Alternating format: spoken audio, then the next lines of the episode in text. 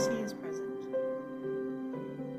to be faithful as he is faithful to his promises, committed not to ourselves, but to a world worth saving.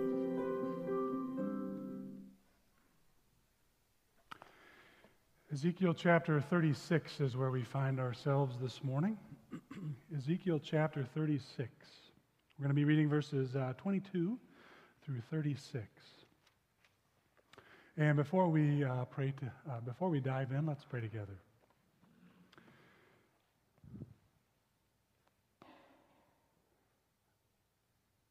Lord God, we thank you for your word. We thank you for the way that it speaks to your people. And it does not matter the time or the place, for your Spirit speaks the truth, and your Spirit desires to have us listen. And so may you remove the distractions, may you open our hearts, and may we listen to you. We pray in Christ's name. Amen.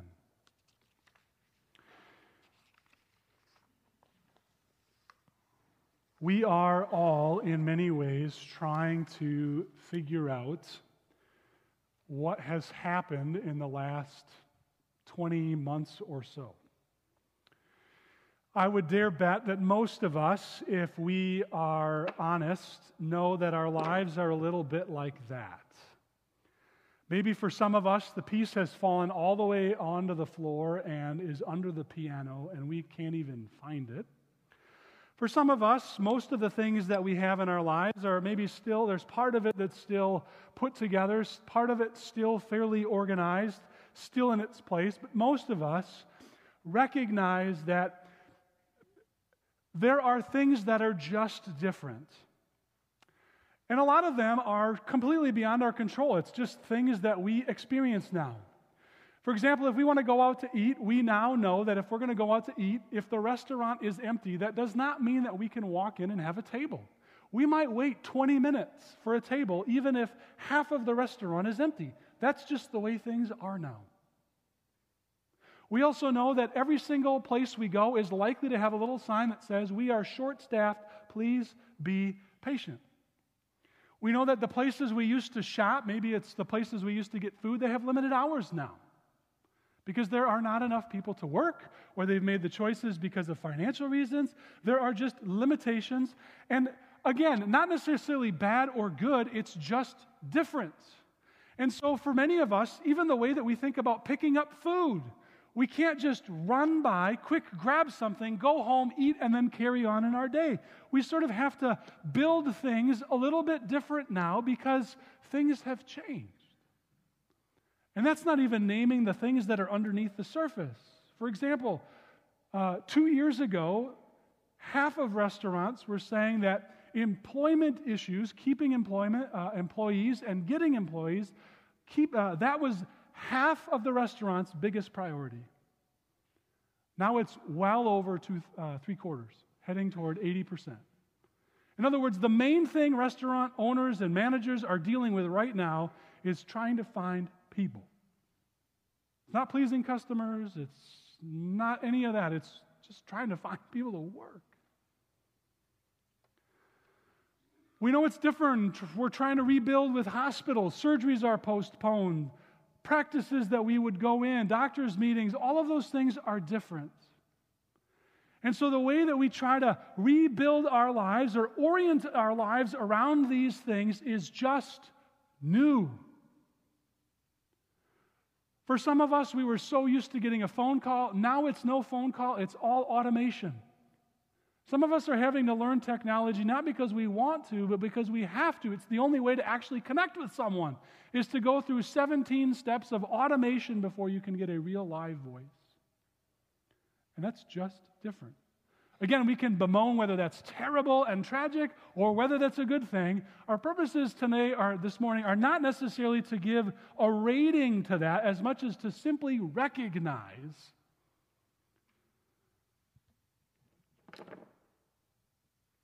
that we're all rebuilding. All of us are. We're still trying to figure out church.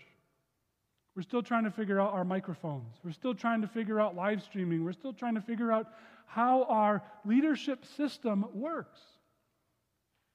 Just a week ago, a few of us on Sunday afternoon were talking about the weaknesses in our current setup of administrative elders, shepherd elders, and deacons, and how we may have to rethink some of those things, even though that's a fairly new setup.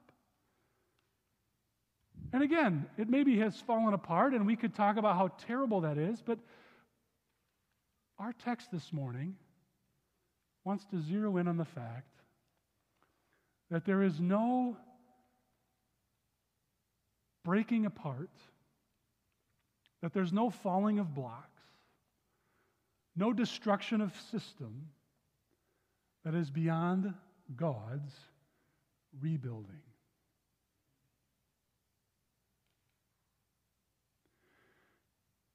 In God's world, there is never a life that is too far gone. In God's kingdom, there is not a relationship that cannot be restored. In God's economy,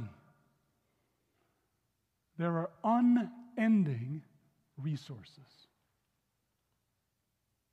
Now, that doesn't mean that every story has a happy ending. But it does mean that when our lives feel like this, that is not the end. And our text this morning comes from a long time ago, 500, 600, 700 years before Jesus comes. So we're talking 2,700 years ago. And yet for the people of God, this message then is the same message this morning. Because the person who writes this book, Ezekiel, is one of the 10,000 or so exiles who have been taken from what was familiar to them. They lived in Jerusalem. They grew up in Jerusalem. They were leaders in Jerusalem. They were the movers and shakers in Jerusalem 700 years or so before Jesus. And Ezekiel is one of those who is in the know. He's in the courts. He's part of the ruling class. And the northern kingdom of Israel has fallen, and now Babylon has surrounded and laid waste to Jerusalem, or at least part of Israel, and they have carted off 10,000 of these Israelites. And so Ezekiel is one of these 10,000 who have been removed from home, removed from everything that is familiar to them. Everything has broken down. And the question now is, what will God do? And this is significant in this book. We're going to read from chapter 37, but as you'll note, there's a whole number of chapters before this. And Ezekiel, for the first two-thirds of the book, you can count through the chapters or so, Ezekiel, God is used by Ezekiel to say to the people of God, we have messed up. We are the reason everything is broken. We have ignored God. The people who are in the kingly class, they have ignored God. The priests have ignored God. We have participated in the fact that the kingdom of God has in one little shake fallen over. And then there's a shift where God inspires Ezekiel to stop saying, look what you've done, and instead says,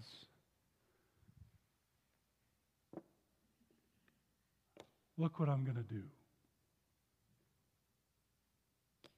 And that's where we pick it up this morning. Verse 22. Therefore, say to the Israelites, this is what the sovereign Lord says. Notice the attribute there. Sovereign, able, almighty, powerful, capable, ruler, king.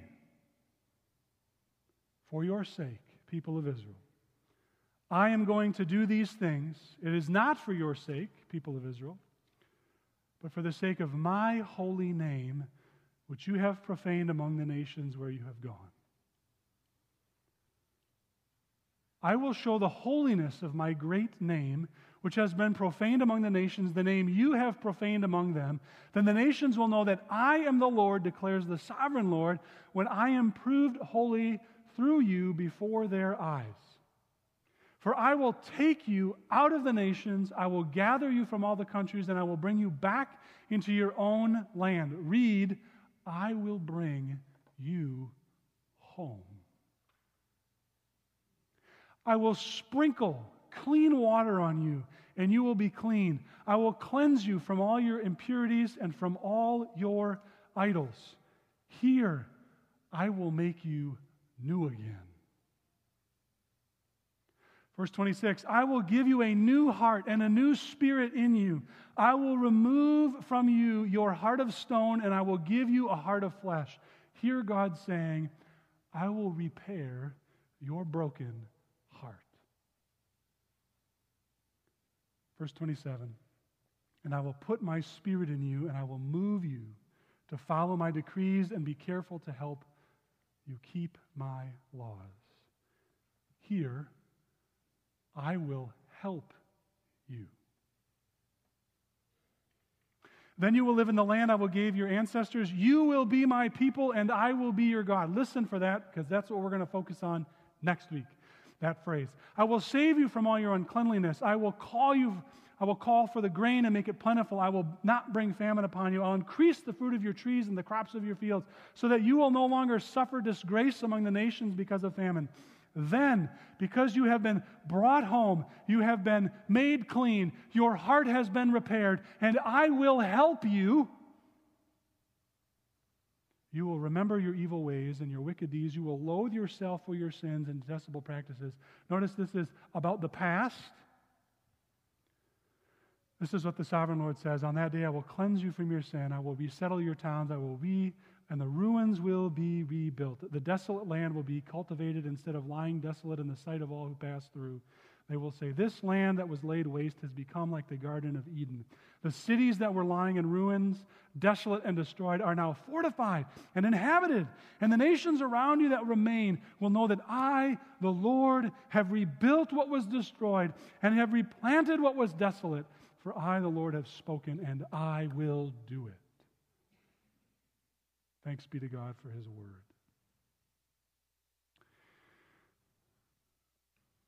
I want you to imagine a Christmas concert. Most of us have been to a Christmas concert this past week, or we will in a couple of weeks. Usually at a Christmas concert, there are some main parts, some main actors or actresses, some main soloists, people who will give their voices. And I want you to imagine that for weeks, they have been practicing for these concerts. They have been practicing their lines. They have them memorized. They have all of the parts laid out. They have the choreography. Everything is set. There's a sword fight scene, and so everybody knows the moves, and all of the choreography is set. The emphasis on the words is right. The mics are cued into the voices, and everything is ready to go. And then the night before the first performance, the 7 main cast members, the main singers, go out and all share in one appetizer and get food poisoning. Now, when we go to the concert the next night and all of those 7 main characters, main singers, main actors are gone, and things go off without a hitch, there's something in us that says, that was amazing, beyond what we could have hoped. Right? When a show goes off really, really well and everyone has practiced, we celebrate it, we enjoy it, we're thankful for the talent, we celebrate the goodness, we celebrate the gifts. But when the starting lineup gets taken out and the backups are just as good, do we not say about the director, they are unbelievable? Do we not say about the one who is leading the show, that was unbelievable? You had practiced all of that time, and yet you were planning for every contingency. Do our hearts not get elevated in a way to say, we could never have imagined that was possible. That is precisely what God says in this passage. Notice the one who acts and who the action is for. And this is so crucial. This is so critical. Because God says, it is not for your sake that I'm going to rebuild you. He doesn't say to First Cutlerville, I'm going to rebuild you so that you look really great. I'm not going to rebuild you so that everybody around you thinks, that's a church I want to go to. I'm going to rebuild you from the ashes so that everyone will know just how amazing of a God I am. Because if I can take what is splintered on the floor and bring it back, that's unbelievable. If I can take the story that seems to have no possible good ending and bring about good, does not the audience afterward, it's a standing ovation for the director, for the subs, for those who kept going and pressing on. And God says, you have failed me, yes. You have broken what I have given you. But for the sake of my glory, I'm going to take you and I'm going to rebuild you in a way where it's not about you figuring it out. It's not about you getting it together and having Moab and Ammon and the Philistines and Phoenicia around you saying, wow, look at how hard Israel worked to get it together. It's not about that at all. It's about the nations around them saying, they abandoned their God, and yet look at how he picked up the pieces and how he rebuilt them. Now, the reason this is so crucial for us, is that when the midst of all of our rebuilding, for some of us it's trying to rebuild after a total disaster. We have found ourselves at rock bottom. We are trying to figure out who we are after a midlife crisis. We're trying to figure out who we are after a spouse has passed. We're trying to figure out who we are after a job loss or a string of terrible decisions.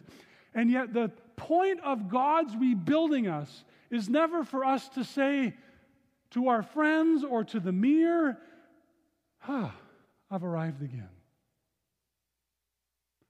No, God does this for the sake of his name.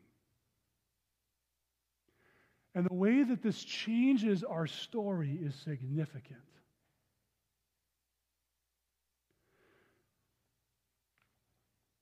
Notice how when God tells us his story with his people, he doesn't leave out the bad parts. He puts them in there and says to us, if I can take them and I can build something glorious for my sake with them, I can do that with you too. And the Apostle Paul says as much in one of his letters. He says, if God can take me, the chief of sinners, the very worst of sinners, a sinner who killed Christians, a sinner who completely ignored the call of Jesus Christ, a person who for years thought they were so righteous and good and built a life on that. If God can take me, the worst of sinners, God can certainly use us for the sake of his name. And so the invitation for us, as we think about our lives in the midst of how they have been toppled, whether small ways or large ways, that God is doing this, not so eventually we can say, I'm back on my feet again. But so God can point, and we can point, to how God has taken us and said, I've given you a home. I've made you clean. I've repaired your heart. And I will give you my Spirit to tell that story. And Jesus, our Savior, Jesus the Son, is the beginning of that movement, that resurrection process. Coming in the flesh to show us the extent to which God will go to rebuild. Let's pray. Lord, some of us this morning need a gentle reminder that we are not beyond the reach of your grip.